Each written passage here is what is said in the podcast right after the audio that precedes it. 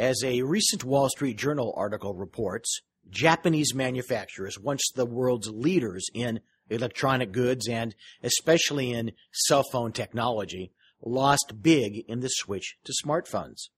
The author attributed their fall to the manufacturers' inward focus. They concentrated their major technological advancement on televisions and, as to the cell phone, simply focused on the peculiar features successful in their home market.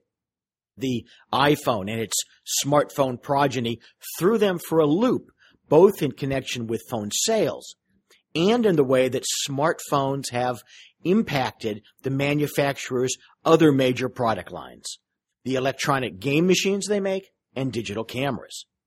This same message plays itself out every day for medical groups that concentrate all of their business firepower on one or a very small handful of business opportunities, from single facility exclusive contracts to specialty practices that are dependent on one large referral source.